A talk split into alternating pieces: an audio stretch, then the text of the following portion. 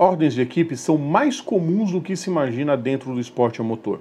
Algumas necessárias, outras bastante polêmicas, o fato é que sempre existiram, mas tem gente que exagera. Há pouco mais de 34 anos, o Rally Dakar, à época com sua rota original, foi decidido no Cara e Coroa. Por determinação de Jean Todt, diretor da Peugeot, uma moeda decidiu a disputa. O favorecido foi Ari Vatanen, campeão mundial do WRC, quatro vezes vencedor da prova off-road e que completa 71 anos amanhã. E é essa história que a gente relembra hoje. Quarta-feira, 26 de abril de 2023, e este é mais um TBT de quarta.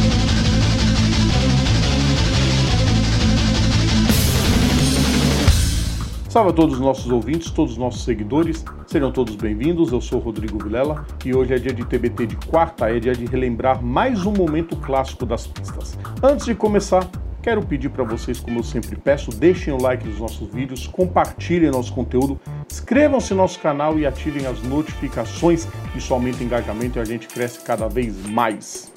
Nos anos 80, a Peugeot era uma das maiores forças do off-road com dois títulos de pilotos e montadoras no WRC em 85 e 86, os franceses caíram fora ao final da temporada, muito em parte por conta da desclassificação de seus carros no Rally de San Remo, acusando os comissários de agirem deliberadamente apenas para favorecer os italianos da Lancia.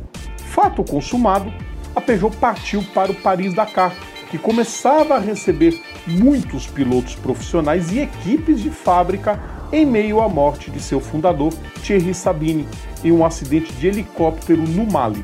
A grande novidade trazida pela marca leonesa para pilotar o 205 era o retorno de Ari Vatanen às competições. Campeão do Mundial de Rally de 1981, o finlandês havia sofrido um gravíssimo acidente no Rally da Argentina em 85, que quase o matou. Campeão em 87, Vatanen abandonou o Paris-Dakar em 88 depois de ter seu carro roubado quando a caravana chegou a Bamako, capital do Mali, e só seria libertado caso fosse feito um pagamento de 25 milhões de francos. O carro acabou sendo encontrado, mas o rally terminava ali para ele, que viu seu compatriota Juha Kankunen levantar a taça. Para 89, a Peugeot traria o icônico 405 e tinha um verdadeiro time de ponta. Além de Vatanen, a marca francesa tinha Jack Hicks, seis vezes vencedor das 24 horas de Le Mans e vencedor do Rally em 83. Junto a eles, Guy Frecklin e Philippe Van Berg alinharam com 205.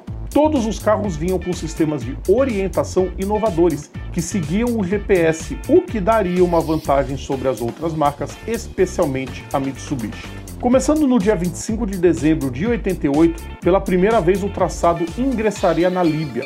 Um total de 473 participantes partiu da capital francesa. Eram 241 carros e 155 motos, além de outros 77 caminhões da assistência. Aliás, foi a única edição sem a presença dos brutamontes competindo. 209 competidores conseguiram terminar aquela edição, um recorde até então. Foi um domínio avassalador da Peugeot que até o dia de descanso, no dia 3 de janeiro, tinha os três primeiros lugares na tabela geral, com Vatanen e X muito à frente dos demais. A briga se resumiria aos dois, e foi muita briga mesmo. Nenhum dos dois estava disposto a ceder. X liderava, mas Vatanen tirou a distância e ambos começaram a duelar de forma bem acirrada quando os competidores chegaram em Gao, no Mali. Era a terceira participação da Peugeot, que sairia do rally com a marca de 100% de aproveitamento nas edições, digamos, originais. A disputa se transformava em animosidade e o diretor da equipe começou a ficar com medo que ambos se achassem no meio do caminho e perdessem uma edição ganha. O mandatário atendia por Jean Todt, depois obteria gigantesco sucesso ao tirar a Ferrari da fila de 21 anos na Fórmula 1 e chegaria ao posto de presidente da FIA.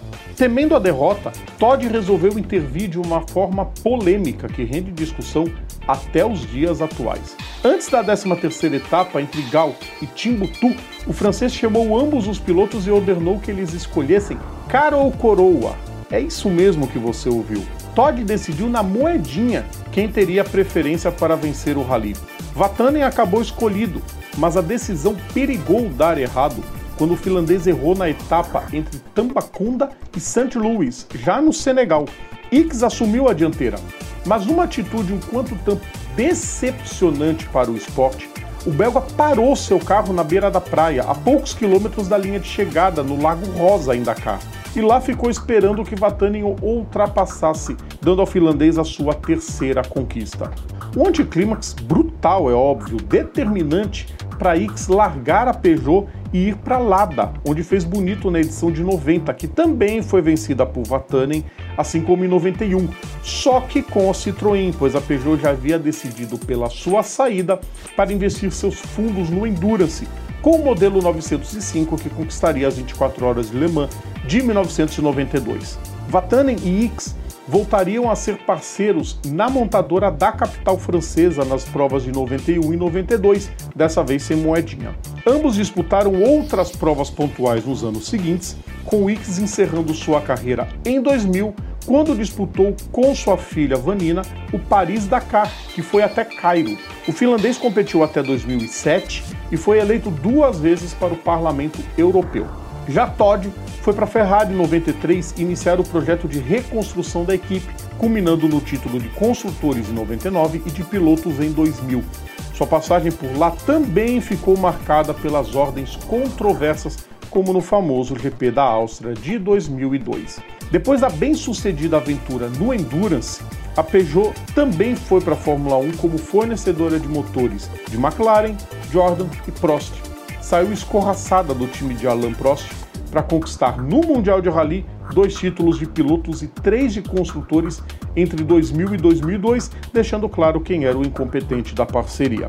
Retornou à alemã mais uma vez para vencer em 2009 com o modelo 908, voltou ao Rally Dakar, que já não era mais na África em 2014, para ser tricampeã entre 2016 e 2018 e, desde o ano passado, disputa o WEC com seu Hypercar modelo 9X8. Quando a gente estava fazendo a lista dos personagens e dos momentos que a gente falaria durante todo esse ano, a gente ainda está completando alguns nomes, inclusive. Essa história veio à tona, eu falei, ela vai ter que ser colocada em algum momento. Ah, já tinha passado a época do Rally Dakar, falei, vamos colocar no aniversário do Arivatani. É um grandíssimo piloto, um dos maiores pilotos de rally da história do universo, para mim top 5 dentro do off-road, mas ficou marcado, muito marcado por essa história da moedinha. E é bom para desmascarar algumas coisas que a gente sempre vê como belas e formosas, não é mesmo, Ferrari? Gostaram, pessoal? Um pouquinho da. Acabou até virando um pouco da história da Peugeot dentro do esporte a motor, mas focada, claro, nessa história da moedinha inadmissível no nos tempos atuais, mas que a gente sabe que ainda existe. Gostaram, pessoal? Só para lembrar, a partir da semana que vem, vai ser na quinta-feira que teremos mais um, uma lembrança de grandes momentos do esporte a motor. Mas o conteúdo vai continuar o mesmo, tá? Ele vai continuar no YouTube, nas plataformas digitais e no nosso feed is.gd barra programa Papo Veloz. Aproveita e sigam nossas redes sociais, estamos no Facebook, Twitter, Instagram e TikTok. É só procurar a gente por PGM Papo Veloz. Um grande abraço a todos e até sexta-feira, pessoal.